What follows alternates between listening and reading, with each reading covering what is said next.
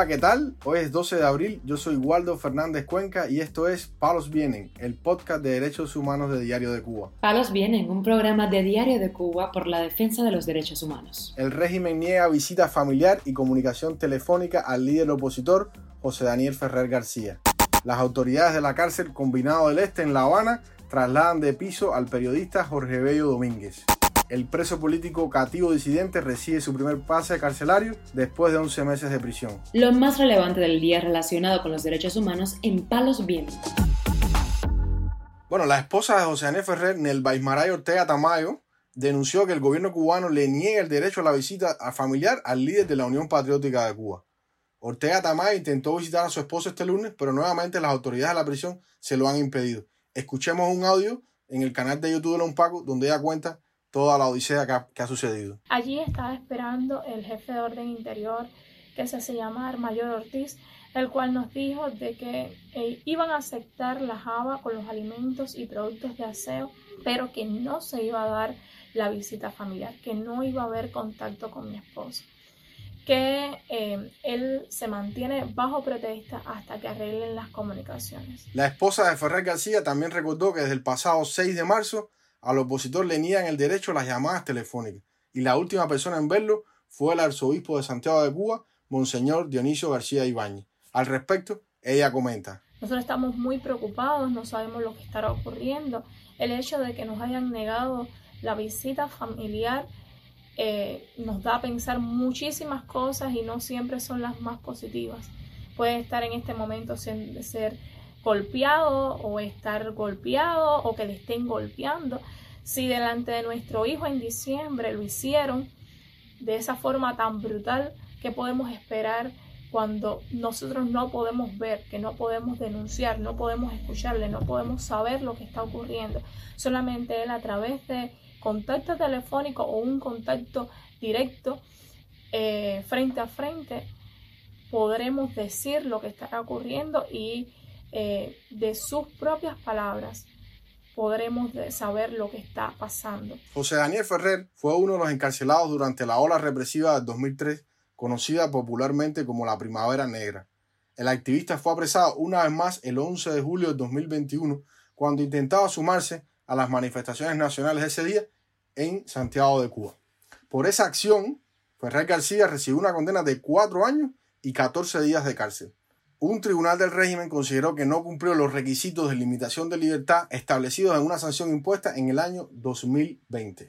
Por otro lado, las autoridades carcelarias de la prisión habanera del Combinado del Este, la más grande del país, trasladaron de piso al prisionero político del 11J, Jorge Bello Domínguez. Denunció en Facebook su madre, Marta Domínguez Calero. Domínguez Calero dijo en un post que la vida de su hijo corre peligro debido a este traslado, ya que en varias ocasiones a Bello Domínguez lo han amenazado de muerte. La madre del periodista expresó en Facebook, le están negando asistencia médica. Los medicamentos que debe tomar por sus padecimientos no se los están dando porque supuestamente no los hay en la prisión. Además, están enviando a reclusos que lo provoquen y vigilen todos sus movimientos, entre ellos escuchar sus llamadas telefónicas, dijo Marta Domínguez Calero. Por último, la madre de este comunicador dijo que la seguridad del Estado trabaja de esta forma y alertó que están tratando de fabricarle una causa a Bello Domínguez porque saben que es inocente. El periodista fue condenado a 15 años de prisión por los delitos de sabotaje, robo con fuerza, desórdenes públicos y desacato, tras manifestarse de manera pacífica en Guinness, en la provincia de Magabeque, durante las protestas nacionales del 11 de julio del 2021. Palos viene. Por último, damos a conocer que el preso político Carlos Ernesto Díaz González, más conocido como Cativo Disidente, se encuentra de paz en su casa desde este último sábado, luego de estar por casi un año encarcelado en Cienfuegos. Hemos conocido a través de la emisora Radio Televisión Martí. El activista había sido trasladado en febrero para la prisión cienfueguera conocida como La Baldosa, en un régimen de menor severidad, después de estar por más de seis meses en la prisión de Ariza, también en Cienfuegos, donde siempre se negó a usar el uniforme de preso.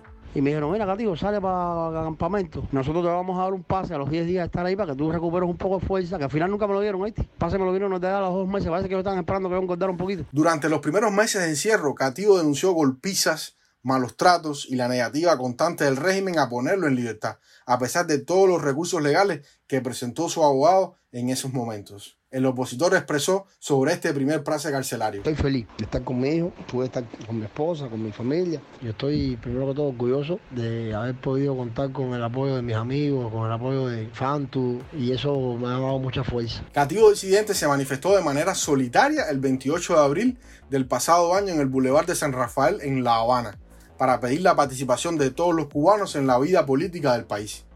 El opositor escogió el mismo lugar donde cinco meses antes se había manifestado Luis Robles, con un cartel que decía Libertad, no más represión, Free Denis. Por esta acción, Robles fue condenado a cinco años de prisión. Palos Vienen, un programa de Diario de Cuba por la defensa de los derechos humanos. Estas han sido las noticias de hoy en Palos Vienen, el podcast de derechos humanos de Diario de Cuba.